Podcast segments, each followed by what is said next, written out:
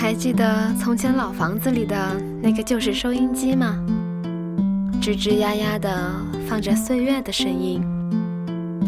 猫王二收音机传输着时间的痕迹，含着原木的香气，与我，与你，共同记录生活的点滴。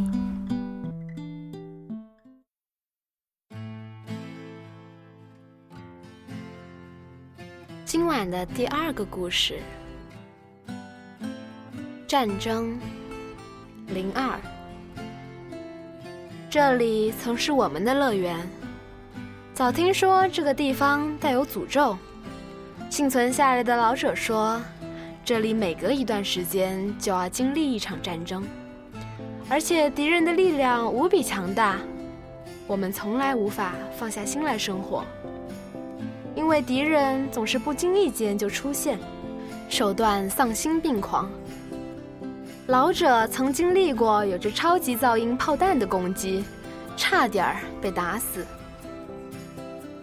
直到那一天，我亲眼目睹了敌人的可怕。同胞们正一如往常的在乐园里生活，然后天上出现了一道光，敌人从天而降。我亲眼看见隔壁家的提姆和菲恩死在敌人的手上，别的没来得及看清，因为急着逃窜。到了暂时安全的避难所躲好后，我发现只剩母亲留在我的身旁。母亲抱着我哀哀的哭泣，说：“这次恐怕是灭族之灾。”第二天，奸诈的敌人在我们的食物源处下了毒。食物变得一度紧缺，一时间横尸遍野，我们找不到吃的，连同胞的尸体也得吃，不然就会饿死。可谁曾想，连尸体都有毒，我躺在地上奄奄一息。闪过我脑海里的最后一个念头是：无论谁都好，活下去，生生不息的活下去。啊！蟑螂！你退后点儿，我烧点水儿灯会烫死他们。让开点儿啊，放着我来。你叫个屁呀！吵死啦！把蟑螂都吓跑了，我还怎么打？